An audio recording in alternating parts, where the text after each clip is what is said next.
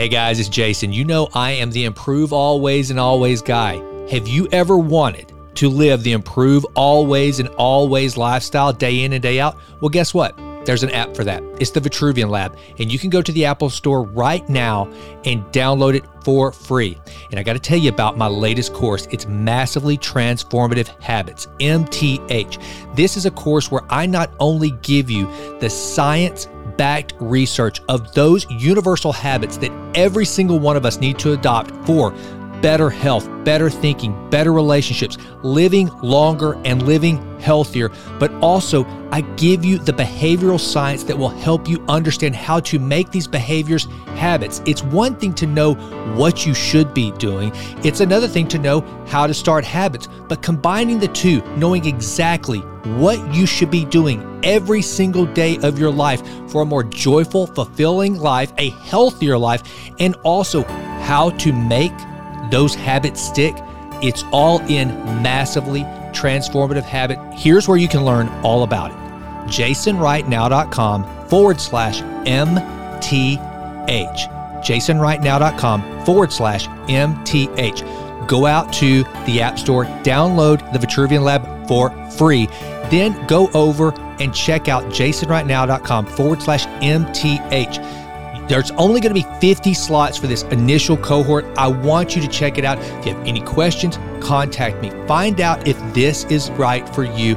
I would love to talk to you. That's jasonrightnow.com forward slash MTH. Check out massively transformative habits. Now, enjoy the show. Whoa, whoa, whoa. I almost forgot the best part. Because you are a Jason Wright Show listener, you get 100 dollars off the course should you decide to take it. All you have to do is put in promo code podcast at the checkout and you get the course for a hundred dollars off. Check it out. Promo code podcast. Go right now, jasonrightnow.com forward slash MTH. I will see you there.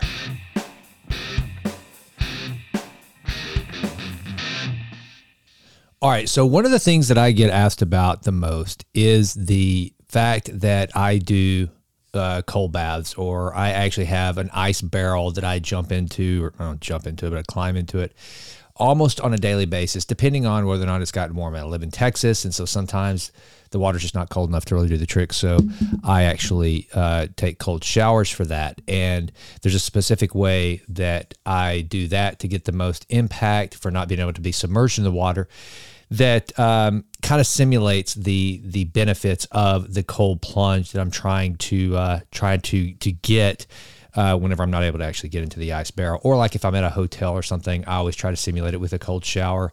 And uh, but and and the reason why I wanted to come on and talk about this today is because of all the topics that I cover on the Jason Wright Show and in the Vitruvian Letter, the one that seems to get the most attention all the time is cold plunging. I've posted on social media about cold plunging. And in fact, Ben Greenfield, who, if you don't know who Ben Greenfield is, check out Ben Greenfield Live. He's phenomenal. I mean, he is probably the the ultimate in health and wellness that there is out there. He's definitely my muse for for longevity and and slowing the aging process. But he has a video that he did on YouTube, very basic, of the just how to take an, an ice shower. And as simple as that sounds, he almost he laughs because it is one of his most popular videos and has been for a long time. It's kind of like I remember looking at this um, video by Tim Ferriss. Tim Ferriss, of all the videos and of all the things that Tim Ferriss has done, his most viewed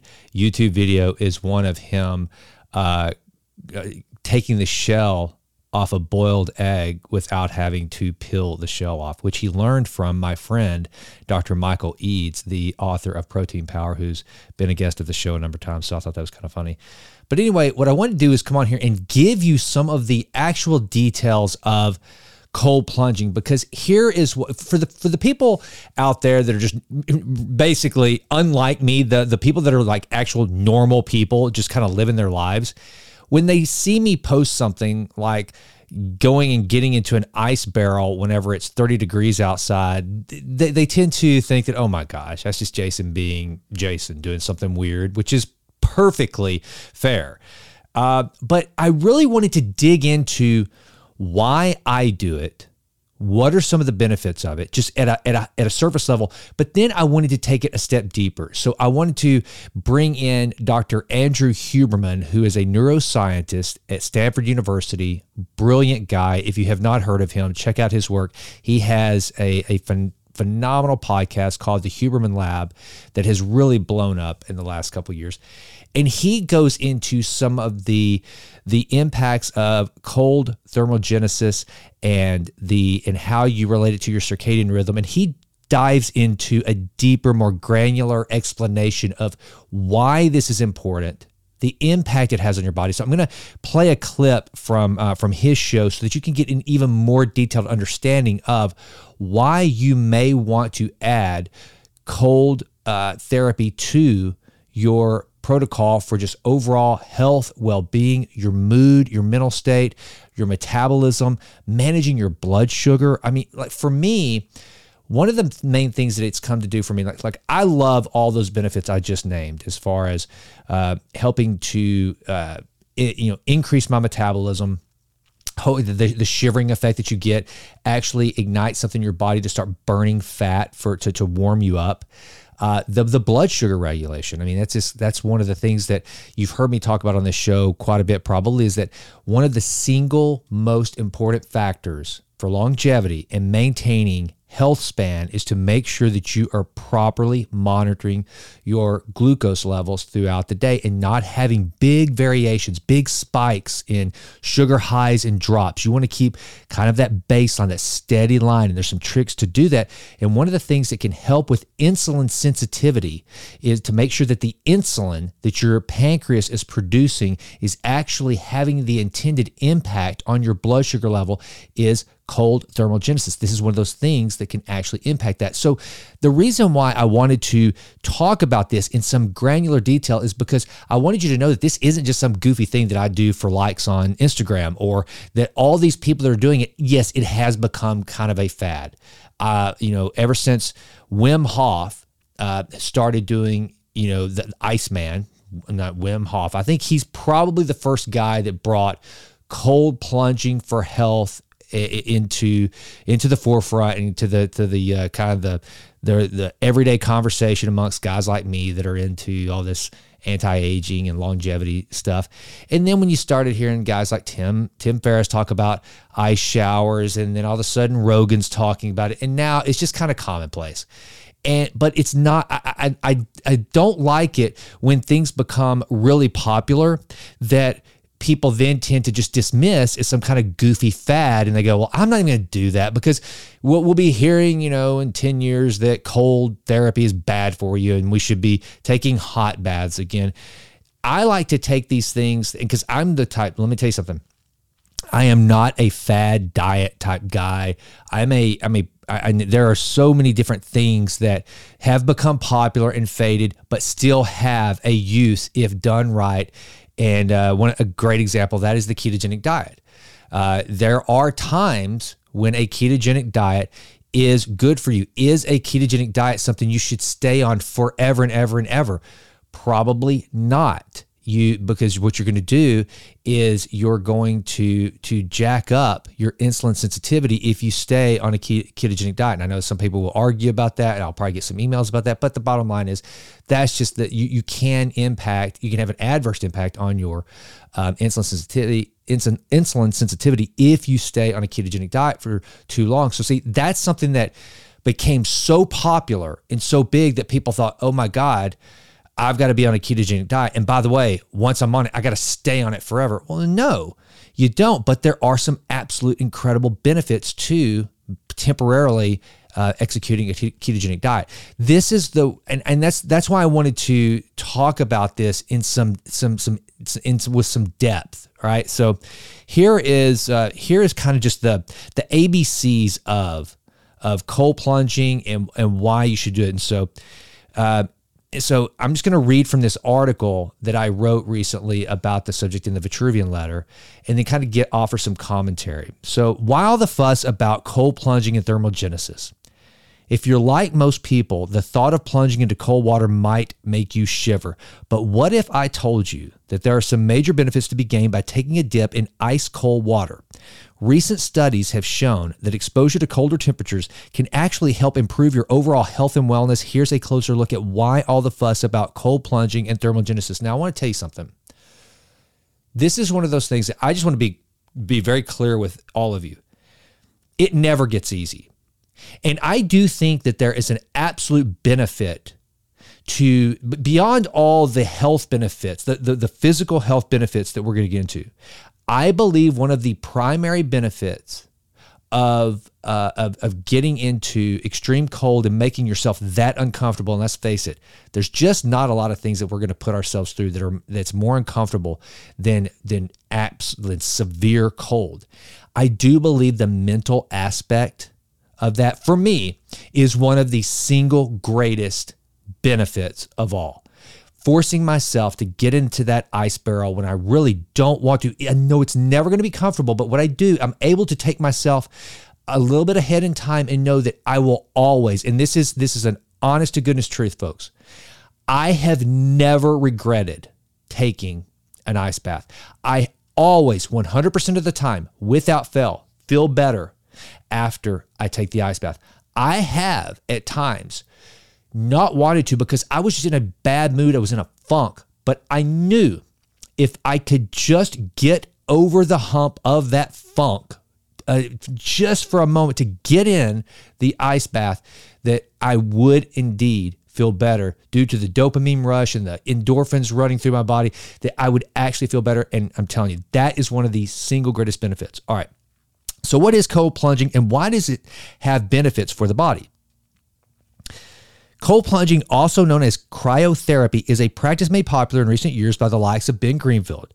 The simple practice consists of taking quick plunges into cold water, ideally no warmer than 50 or 60 degrees. Now, this is one of the questions I get a lot. How cold is cold? This is just my simple baseline. Cold is very uncomfortable. Okay. I don't know that anyone, and I may. Uh, and, and, this, uh, I don't think that Andrew Huberman actually talks about specifics on temperature in this clip I'm going to play for you in a little bit but and I know Ben Greenfield has never said this as, as well is that you know there is no magic. It has to be right above freezing. The bottom line is it, because the thing that you're trying to do right is to get your body to react. You're, you're, you're igniting a reaction a hormonal reaction in your brain okay to release the dopamine the the releasing uh the, the the igniting of the central nervous system to start to keep you warm.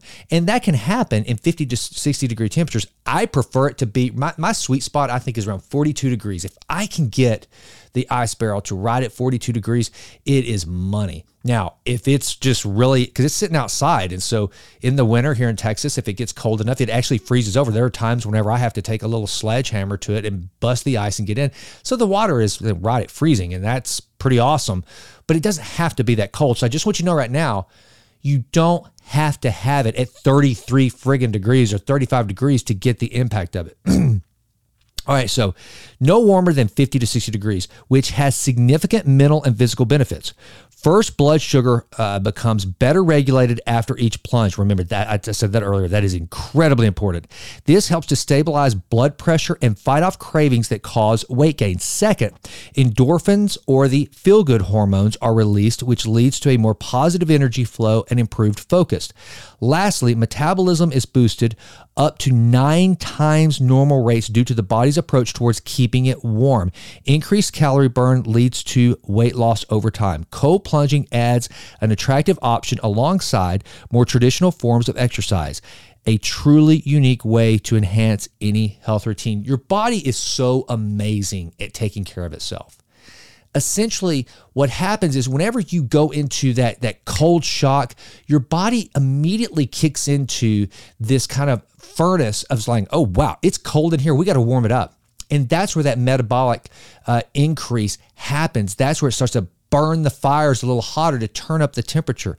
And then the release of those endorphins that feel good uh, those feel good uh, hormones are just when they're released that is one of the greatest aspects of this um, so, anyway, let's continue. How does cold water therapy help the thermogenesis and weight loss specifically? Cold water therapy is becoming increasingly popular, popular as a natural way to support weight loss. Not only can it boost the metabolism and rev up thermogenesis, but it also helps burn excess fat through specific physiological reactions. When cold water enters the body, the sympathetic nervous system kicks in and sends signals to fat cells, which leads to burning of stored fat for energy. Additionally, the sudden increase in metabolic activity raises core body temperature, which then increases thermogenesis. Because these processes require additional energy from the body's reserves, this form of therapy can be very helpful with natural weight loss over time. Now, I want to tell you the same thing that I would tell anyone that has looked into infrared. Now, infrared companies that are the, the sauna companies and the, the and folks like that, they will make claims of weight loss as a reason for using infrared. And it's the same thing with um, cold cold exposure. There is a weight management component to this, but if you think that you're going to just start getting into an ice bath for two minutes and that's going to be your standard, you know, protocol for trying to lose weight or manage your weight. No, don't don't think of it like that. That's not the silver bullet for that.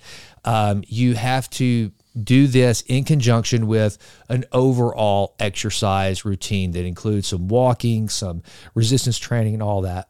so I just want to, whenever I talk about weight management, I'm not saying that this should be something that you do for weight loss. As a matter of fact, excuse me, I had to take a sip of my tea there as a matter of fact, I don't even really when people ask me about it, I because I, I haven't lost weight as a result of uh, of doing ice baths, and I don't, I can't really say that that that has been one of the primary drivers for me continuing on doing it and it's not something i look for but but nevertheless it is one of those ancillary benefits that hey if you're looking to manage your weight this certainly is not gonna not gonna hurt.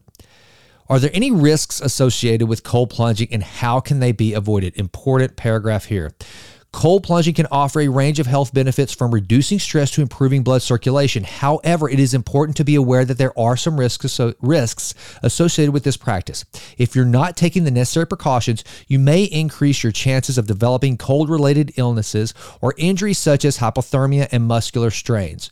To ensure a safe and enjoyable experience, it is important to um, acclimatize yourself before entering the cold plunge by having a warm shower beforehand and starting off with cooler temperatures. It is also recommended that new cold plunge participants have someone nearby in case of any complications which may occur. With these precautions in mind, you can safely enjoy all the health benefits that come along with this invigorating pastime. Okay, here's what I generally do. I'm going to get into my ice bath after I've had my morning workout. And I can tell you right now, it, it, I think that this is a good way to kind of keep it as a practice too, to keep you going. If you just decide to wake up, you know, get the get the gunk out of your eyes, brush your teeth, and hit hit an ice plunge, you're making it harder on yourself. And look, what we want to do, it's like anything else. Whenever I'm talking about behavior changes and, and for, for habit formation, I always say remove as much resistance as possible. Going from the bed, brush your teeth, out to the ice plunge, and it's going to wake you up. And I've done that. I experimented before I got the ice bath. Actually, what I used to do is hop right out of bed and go and get an ice shower to just boom. That's how I would start my day. And that's fine but you're adding more pain to the process than you actually have to. Uh, this suggests taking a hot shower first. I mean, maybe. I, I think what what I do is I warm my core temperature by exercising first. I think there's probably some more benefit to that your body is warmer. It is is I can tell you too. Whenever I go from hardcore cardio where I'm really sweating, my my pores are open, and then I go after that into an ice bath, it is uh, because my core temperature is already so high, the impact of the cold just isn't as great. Now, some of you out there that are better experts than I am that are listening to this, you may tell me that's not a good MO, and I've actually wondered about this. So if you have if you have an opinion, please let me know. Either DM me on Instagram or, or go to the contact page on Jason right now and let me know this. I'd really like to hear from you because I have wondered if because my core temperature is already so elevated and I get into the ice bath and there's not that that without that delta between my core temperature and the ice water does that impact the shivering impact? And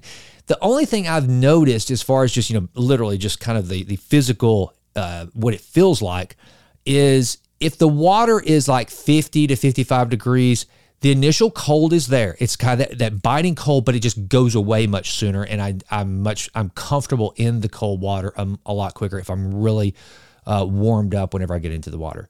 However, if the water is really cold, it almost doesn't matter what I've done prior to getting into the ice water. It's going to have the shivering effect. I'm going to have goosebumps. And by the way, that's one of the ways that I kind of gauge a very sophisticated method. Let me tell you that I gauge that it's actually working and I'm having the shivering effect and having that metabolic raise that's going to help me hopefully stimulate my metabolism is whenever I uh, I see goosebumps. If I see goosebumps, I know I'm doing some good. Okay. And, and also, it, I do think it's important, especially if you're older, um, have someone out there that is that watches you to make sure that you don't just like freeze up or go into some kind of shock, and don't stay in there for. Don't be a you know, don't try to be a badass and stay in there for four or five minutes. You're, you, there comes a point of diminishing returns. And if you're going out there like I am sometimes and the water is barely above freezing, you're not going to want to stay in there for three, four, five minutes because you don't want to find yourself, you know, engaging in, in hypothermia. There's just, there's no benefit to that. So don't, don't overdo this. Don't try to be a hero. Just get the benefits and move on. What are some other benefits of cold water therapy that people may not know about? Cold water therapy has long been praised for its pain relief abilities, but there are many more benefits to the practice than initially thought. Cold water therapy can also improve circulation and prevent inflammation, reduce stiffness in muscles and joints, stimulate your immune system, slow down the aging process due to its anti inflammatory properties, and even decrease depression by releasing endorphins. And if you're looking to burn some extra calories with putting too much strain on your body, cold water immersion can help to boost your metabolism. In essence, cold water therapy is a versatile versatile health practice with numerous mental and physical benefits that can easily be incorporated into anyone's lifestyle. Folks, I can tell you this I rarely ever get sick. I just don't get sick. And when I do, um, I, it, it moves on very quickly. I, I think in the last maybe two years, I've had twice where I felt a little bit of congestion in my chest, maybe a stuffy nose, and it just moved on really fast. I mean, my immune system is so robust, and I can tell you this: I have not. I just read to you there where the uh, the ice baths can actually help with circulation. Here is something that I have noticed. It's really kind of weird. I have no explanation for this, and I don't think that anything I just read actually reinforces what I'm about to tell you. But I have noticed that my breathing is so much better after I've had my cold plunge. I don't know what that means. I don't know why, but it just is. I just breathe better. And I'm a guy that has bad allergies. I've had them my whole life. So I almost always have at least a slightly stuffy nose. It makes nose breathing, which is most important, which every one of you should do. That's a topic for another day. You should always be trying to breathe through your nose whenever possible. It makes it really difficult for me. Uh, but I have noticed that whenever I get into the cold plunge and whenever I get out, I am I, my breathing is so much better. All right, how can someone get started with cold plunging if they're interested in trying it out themselves? All right, now listen in. If you've never done this, here we go. Here's what you can do. If you're interested in trying out cold plunging, then the best place to start is an ice barrel or ice showers. And most people do start with an ice shower, and that is perfectly fine. Many ice bath experts believe this is to be the most beneficial form of cold bathing as it can provide a huge therapeutic effect, therapeutic effect even and even reduce inflammation. Another great way to get started with cold plunging is to just is just going for regular walks in the wintertime. Now, this is something too that I first heard from Mike Mutzel, who has high intensity health. That's his YouTube channel. And he also has a podcast. Mike is a phenomenal guy. I look to him for a lot of his research and what he's doing.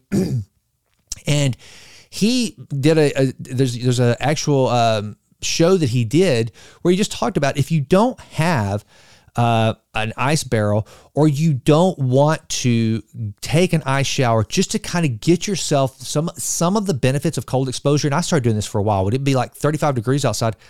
I would go for a walk in nothing but a t-shirt and shorts. You're not going to die you're not going to get hypothermia you're not going to get sick and you don't have to get soaked in cold water but your your fingertips will start to sting you know your extremities will get cold but that will give you some of the benefit without having to do this so again try to remove as much resistance as possible by kind of you know um, i guess you know uh, excuse the pun or whatever, putting your toe in the water, but you know, both figuratively and li- literally before you get going on this. Okay.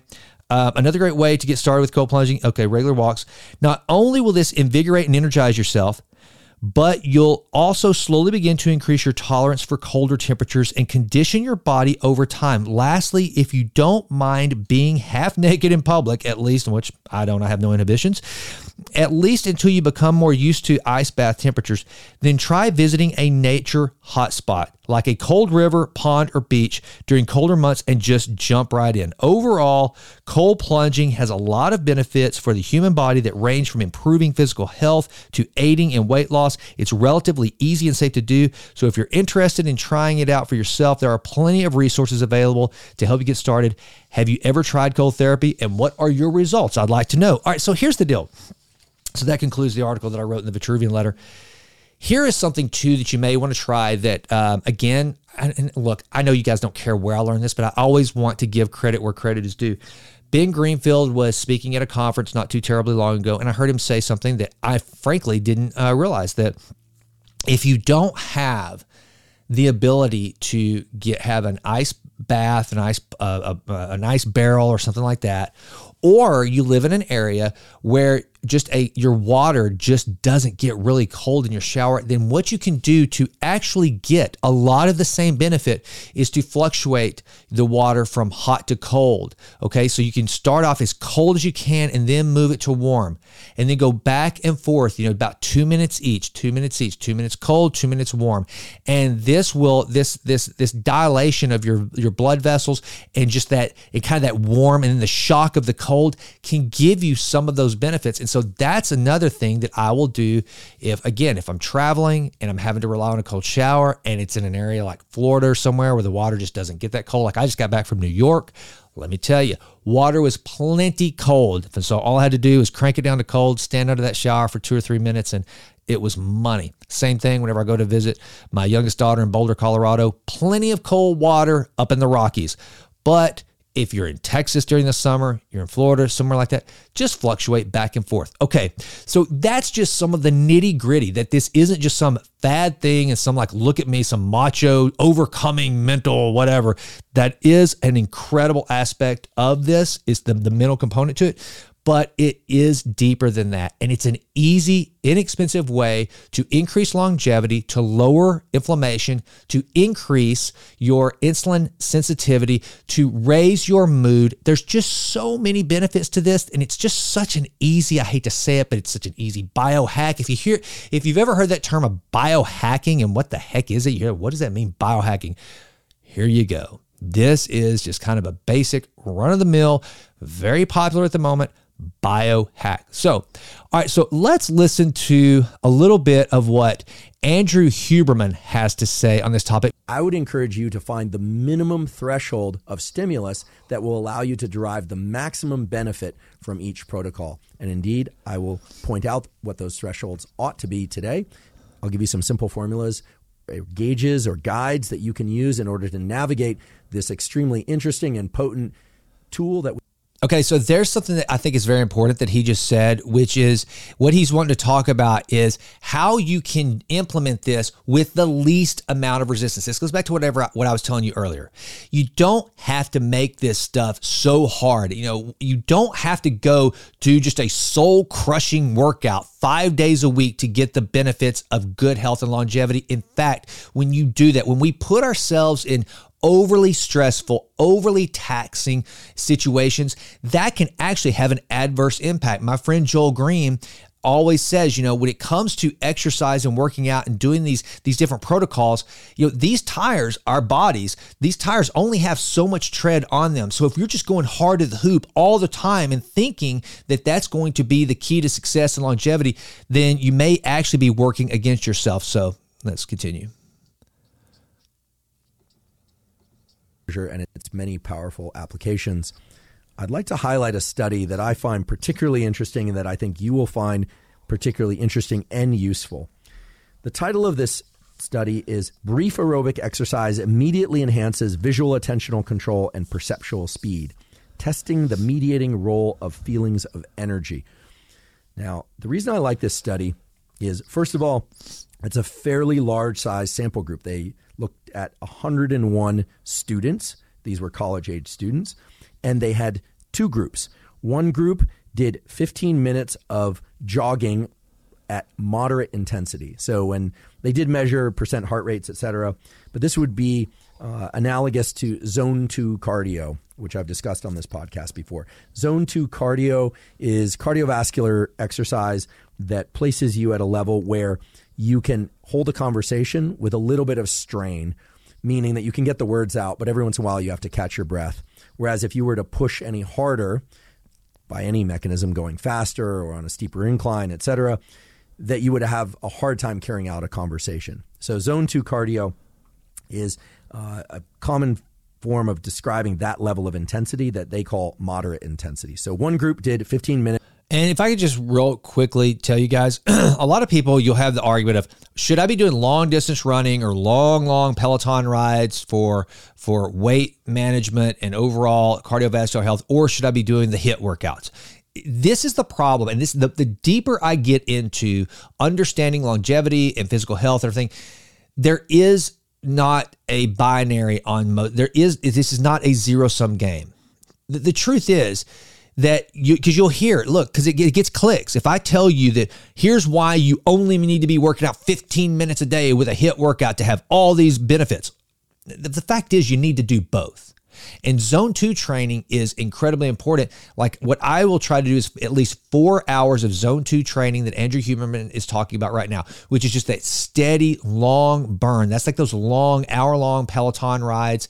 But I'm also doing those short burst sprints and HIIT workouts in combination with those zone two workouts. So anyway, has nothing to do necessarily with thermogenesis and what the, the core of this, this podcast episode is about. But I just want to let you know that for a lot of people, that's that's another common theme that comes up when people ask me about health and wellness. Do I need to be doing the long haul stuff or the the HIIT workouts like CrossFit? Do I just need to be doing CrossFit? No, you probably need to be doing a little bit of both.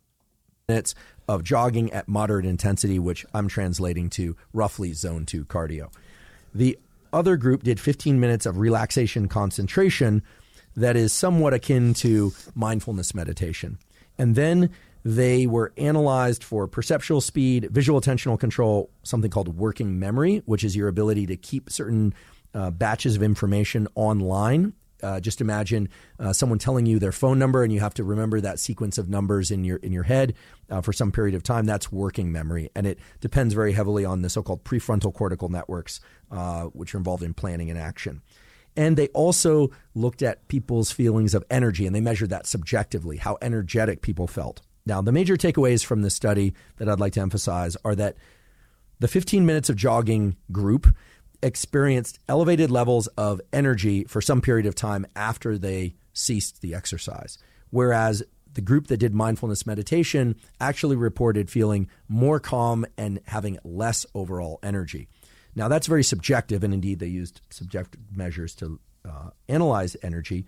But what gets interesting is when they looked at performance on these various cognitive tasks. And the two tasks that they used were called the trail making tests. They have different versions of this version A, version B. I don't want to go into too much detail, but version A essentially involves having a page of numbers that are distributed somewhat randomly. So 1, 2, 3, 4, 5, 6, 7, 8, and, and so on, but distributed randomly across the page. And people have to use visual search to circle those numbers in sequence. So this involves visual attention, it involves some motor skills, involves a number of things that certainly require energy and focus. The second test was the trail making test part B as I mentioned earlier.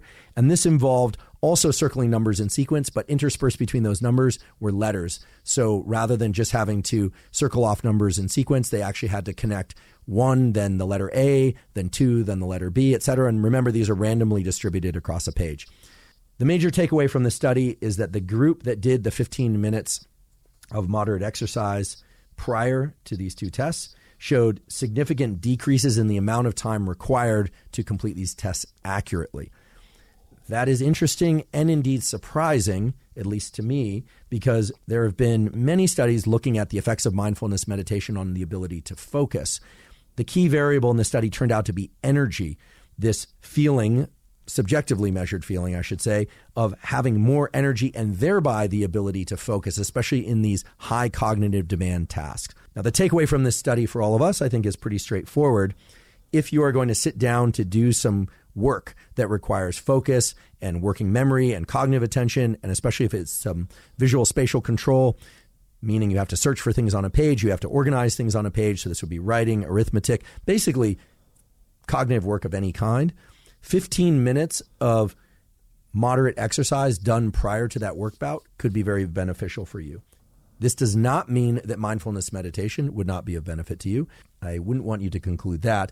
But if you had to choose between doing 15 minutes of mindfulness meditation and doing 15 minutes of moderate exercise prior to a cognitive work bout, I would say the 15 minutes of moderate exercise would be more valuable, at least based on the data in this paper.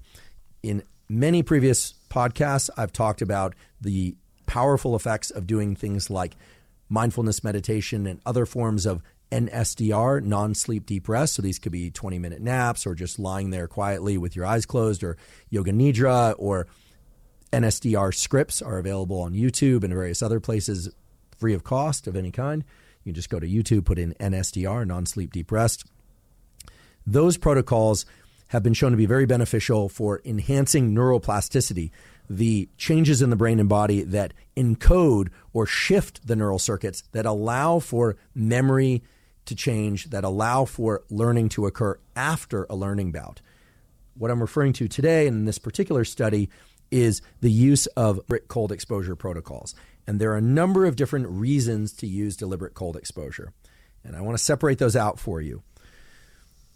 There are cold protocols that have been tested in peer reviewed studies that are designed to improve mental performance. They are designed to improve things like resilience or your grittiness or your ability to move through challenge or to regulate your mind and your internal state under conditions of stress. And we can define stress very specifically as times when adrenaline, also called epinephrine, and or norepinephrine, also called noradrenaline, are elevated in your body. Forgive me for the noradrenaline, norepinephrine, adrenaline, epinephrine nomenclature. I didn't make that up. It turns out that every once in a while scientists disagree. Imagine that. And you'll get multiple scientists naming the same molecule different things. Okay, so epinephrine and adrenaline are the same thing. I will use them interchangeably.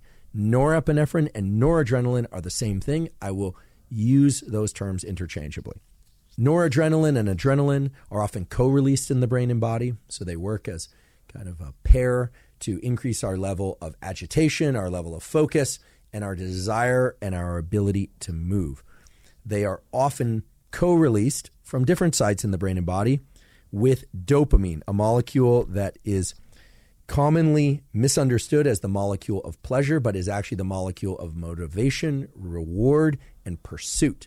So, dopamine, norepinephrine, and noradrenaline tend to be released together under certain conditions. And today you will learn how deliberate cold exposure can be used to cause increases in the release of several, if not all of these, in ways that can. All right. Now, one of the things I want to talk about right here. I learned this from Steven Kotler, author of The Art of Impossible, The Rise of Superman, co author of Bold, uh, co author of Stealing Fire, and he's written others, but he's kind of like the flow expert. And if you have ever wanted to get into a state of flow, it has everything to do with being able to manipulate your neurochemistry and these hormones that Dr. Huberman is talking about. If you can start to do things like cold thermogenesis and cold exposure to manipulate your neurochemistry, uh, it's a total game changer, which you can actually do through natural natural causes, natural reasoning, natural protocols. Is you can have the impact of doing things that a lot of people are popping pills and doing things that are bad for them physically. They get the short term benefit because you can you don't have to pop a pill or to trigger some of this neurochemistry these neurochemical reactions you can actually do things like cold exposure so i just want to just want to let you know that this is a primary component and kind of in the weeds that, that I wanted you to understand from this conversation on cold thermogenesis. Okay. Improve your levels of attention and your mood. But the key point is that your mental state is shifted when you are exposed to certain forms of cold. And many people use deliberate cold exposure specifically to shift their body state as a way to train their mental state so that they can better cope with stress in real life. And by real life, I mean when life presents stressful events. And I will give you. Okay, I want to give you. A real, I hope he doesn't say this. I don't think he does. But one of the best examples of this, Josh Waitzkin, the author of The Art of Learning. He was a grand master chess champion. He was the inspiration for the movie The Search for Bobby, Bobby Fischer, and now he is a he has a very very high level consulting practice where he trains uh, other chess masters, athletes, CEOs on how to d- d- develop this mental res- uh, resolve and this mental grit. And one of the things that he always said he would do to prepare for a chess uh, championship or chess matches that he was going to enter was to practice in the worst of conditions. He would make himself play long, grueling games with little to no sleep. He would make people distract him. He would do all these things, and, and he's he's created a practice of going out and and training for things when he wanted to do them the least. One of the ways that Steven Kotler, who I mentioned earlier, has made himself more resilient and better to give speeches is like he will actually go to climb a mountain while giving the speech out loud as he climbs the mountain because he knows that if he can deliver the speech from memory while going through the grueling terrain of climbing a mountain out in New Mexico, then he knows that standing on a stage in a climate controlled environment where everyone's sitting calm and he has all, all use of his faculties, his breath, everything, it's going to be that much easier. So I think that's an important component of this. Specific protocols as to how you can do that. In other words, how you can become more resilient through the use of deliberate cold exposure. Now, because of the ways in which deliberate cold exposure can increase this category of chemicals called the catecholamines. That includes dopamine, norepinephrine, and epinephrine. It can also be used to elevate mood for long periods of time. And I'm going to discuss a specific protocol that has been shown to increase these chemicals anywhere from 2.5x, so 250%, to as high as 500%, five times over baseline. Now, you might be asking whether or not it's a good thing to raise chemicals like norepinephrine and dopamine to such a great degree, whether or not that's healthy for us, whether or not they can harm us. But it turns out that these elevations in norepinephrine and dopamine are very long lasting in ways that people report feeling vast improvements in mood and vast improvements in levels of cognitive attention and energy. So, by my read of the literature, these seem to be healthy increases in our baseline levels of these chemicals in ways that can really support us. So I'll give you a protocol for that. Now, those are some of the mental effects of deliberate cold exposure. But deliberate cold exposure has also been studied in animal models and in humans in the context of increasing metabolism, even in converting certain fat cells that we call white fat cells, which are the ones where energy is stored. They're the ones that we typically think of as kind of blubbery fat to beige or brown fat, which is thermogenic fat, meaning that it can increase core body temperature and serves as kind of the furnace by which we increase our core metabolism.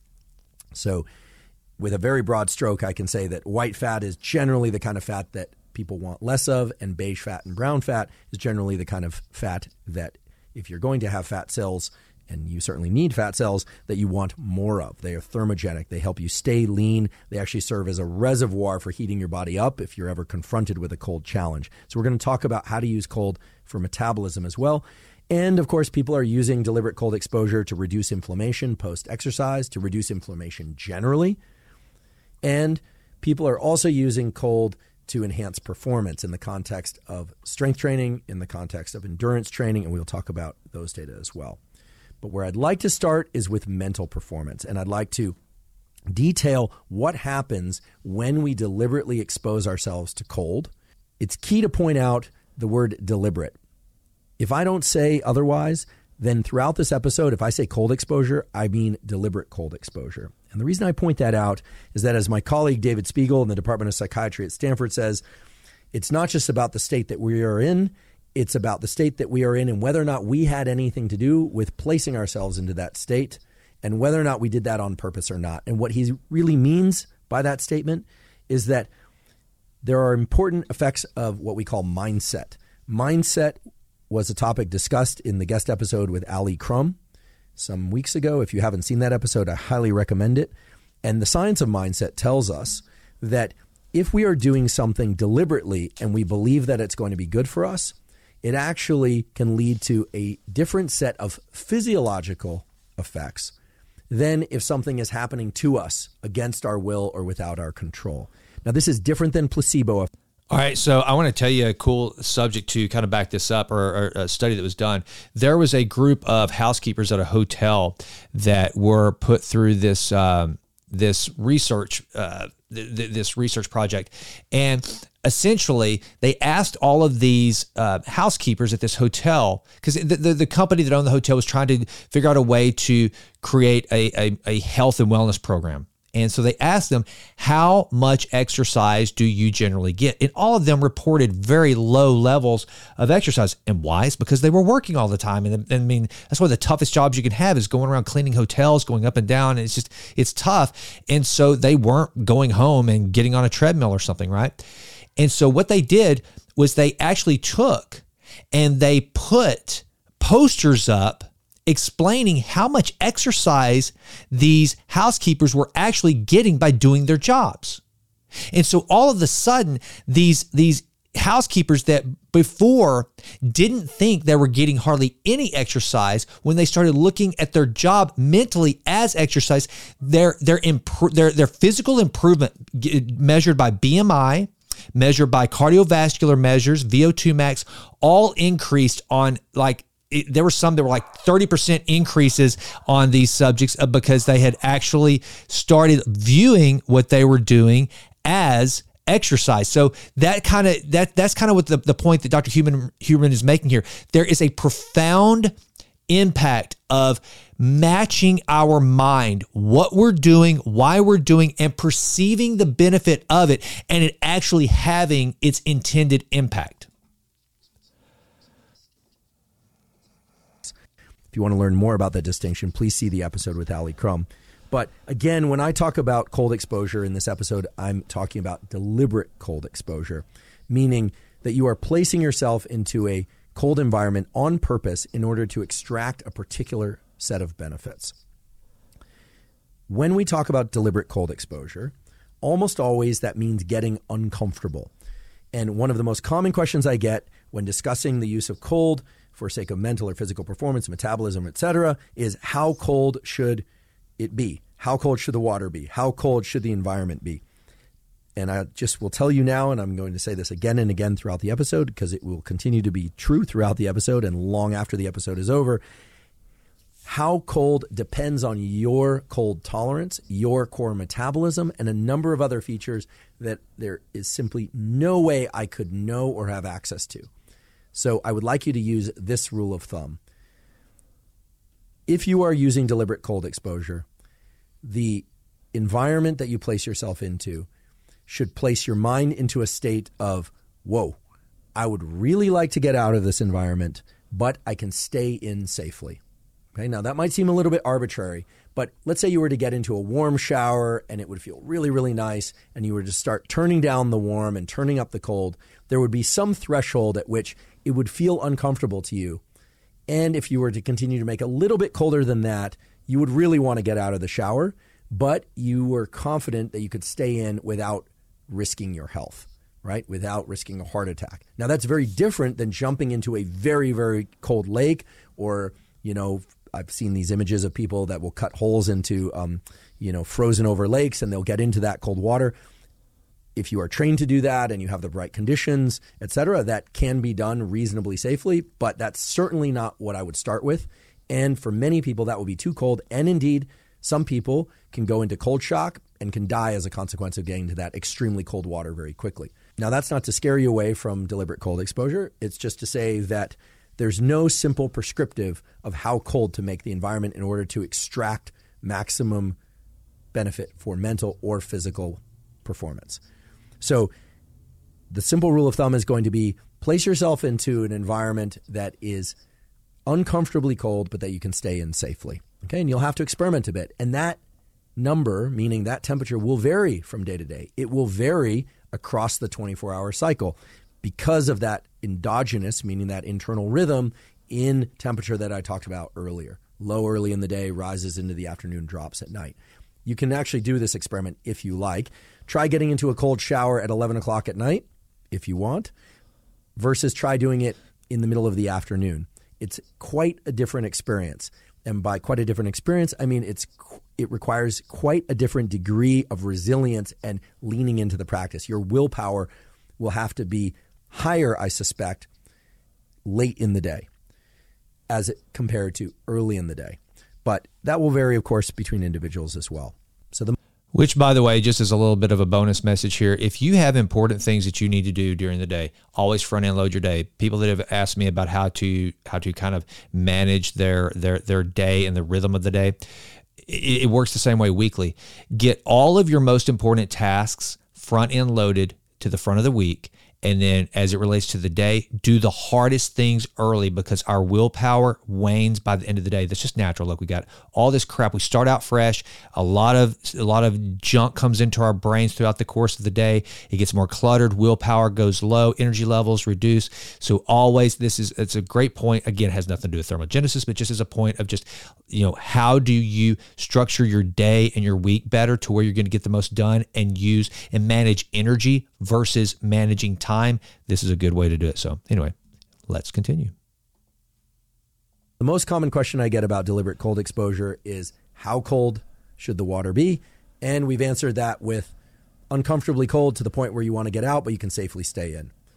The second most common question I get about deliberate cold exposure is whether or not cold showers are as good, better, or worse than cold water immersion up to the neck for instance. I also get a lot of questions about whether or not cryo chambers are better than all the others, et cetera, et cetera. I'm going to make all of that very simple for you by saying cold water immersion up to the neck with your feet and hands submerged also is going to be the most effective. Second best would be cold shower. Third best would be to go outside with a minimum amount of clothing, but of course, clothing that is culturally appropriate and that would allow you to experience cold to the point where you would almost want to shiver or start shivering. Now, there are a number of different important constraints that are going to dictate whether or not you use one form of cold exposure or the other. For instance, some people don't have access to cold water immersion, they don't have access to ice baths or cold water tanks, uh, cold ocean or cold lakes, etc. In that case, showers would be the next best solution. I do want to emphasize that there have been very few, if any, studies of cold showers. And you can imagine why this would be the case. In a laboratory, you want to control for as many va- variables as possible. So, placing people into a cold water immersion or an ice bath up to the neck and insisting that they keep their hands and feet under is very easy to control. It means that everyone can do essentially the same thing. Whereas with cold showers, people are different sized bodies. Some people are going to put their head under. Some people are going to are going to lean forward measuring the amount of cold and water exposure on the body is very hard to do. And so there aren't a lot of studies of cold showers. But of course, a lot of people don't have access to cold water immersion, so they have to use cold showers. And if you don't have access to both, of course, then going outside on a cold day can be of benefit. But I will point out that the heat transfer from your body into water is much higher, four times greater, if not even greater, depending on the temperature of the water, in water as opposed to in air. So it's going to be much more efficient to do cold water immersion than anything else, cold showers after that, and put yourself into a cold environment would be the third best thing. All right, and I think that's where we'll end it with uh, with Dr. Huberman there, just because I don't want to take the the entire rest of the show up with uh, you learning all the nitty gritty details from Andrew Huberman about this. But I did thought think that that would be beneficial because he reinforced a lot of the things that I said in in the in the in the run the lead up to that, which is look, don't overthink this don't overthink it as to gosh do i have to take a cold shower? Do i have do i have to go invest in an ice barrel? Do i have to go get one of these? I mean there's some just magnificent cold plunges that i would love to have. Uh, do i have to go subscribe to cryotherapy? No it can be as simple as going and walking outside with a t-shirt and shorts when it's cold outside. But also remember this if you just happen to be sitting in the deer stand and you get really really cold you know, and don't start thinking, well, you know, hey, I don't have to do my cold bath today because I mean, it was I was really cold out there at, at the deer release this weekend. No, it has to be a mental focus as well. You have to have all these factors. But here's the deal: and this is the main reason why I wanted to have this episode is to show you guys and to bring you this idea that it's not just some goofy fad. It's not just something to do for the gram. It's not just part of this, you know, the biohackers uh, world. It is a real protocol that you that you can implement easily, effectively, at a low cost, low barriers to entry, and has magnificent benefits. And it's not just, you know, so many people just worry about what can I do to lose weight? What can I do to lose weight? And there's so much more to health than that. You guys know that. And that's one of the things I'm constantly trying to tell people. It's like, look, it's not about just dropping pounds because look, that can be unhealthy. You can actually damage your fat cells if you lose weight too quickly, you actually cause cellular damage that makes the weight not only come back sooner, but also harder to lose the next time. And, and, and essentially, what we want to be is healthy mentally.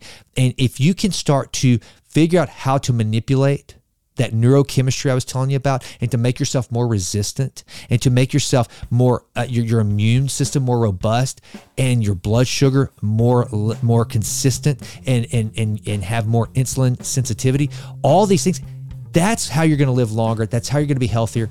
And a lot of these benefits can be derived from cold exposure. So that was just kind of a deep dive that I wanted to bring you guys today about cold exposure, why I do it, why I think that um, everyone should implement at least some aspect of it into their protocol. I appreciate it.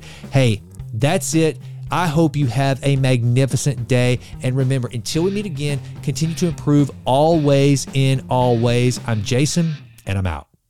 Well, that does it for this episode of The Jason Wright Show. Thank you so much for listening. This has been a Texas Titan Media production. Fourth Wall did the music. And as always, Thank you so much for listening. Please consider going out to jasonwrightnow.com and signing up for the Vitruvian letter. Also, please go out to iTunes. It takes like 30 seconds to just leave us a five star rating.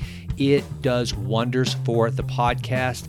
I would be so grateful. And with that, until we meet again, go crush it and endeavor to improve always in all ways. I'm out.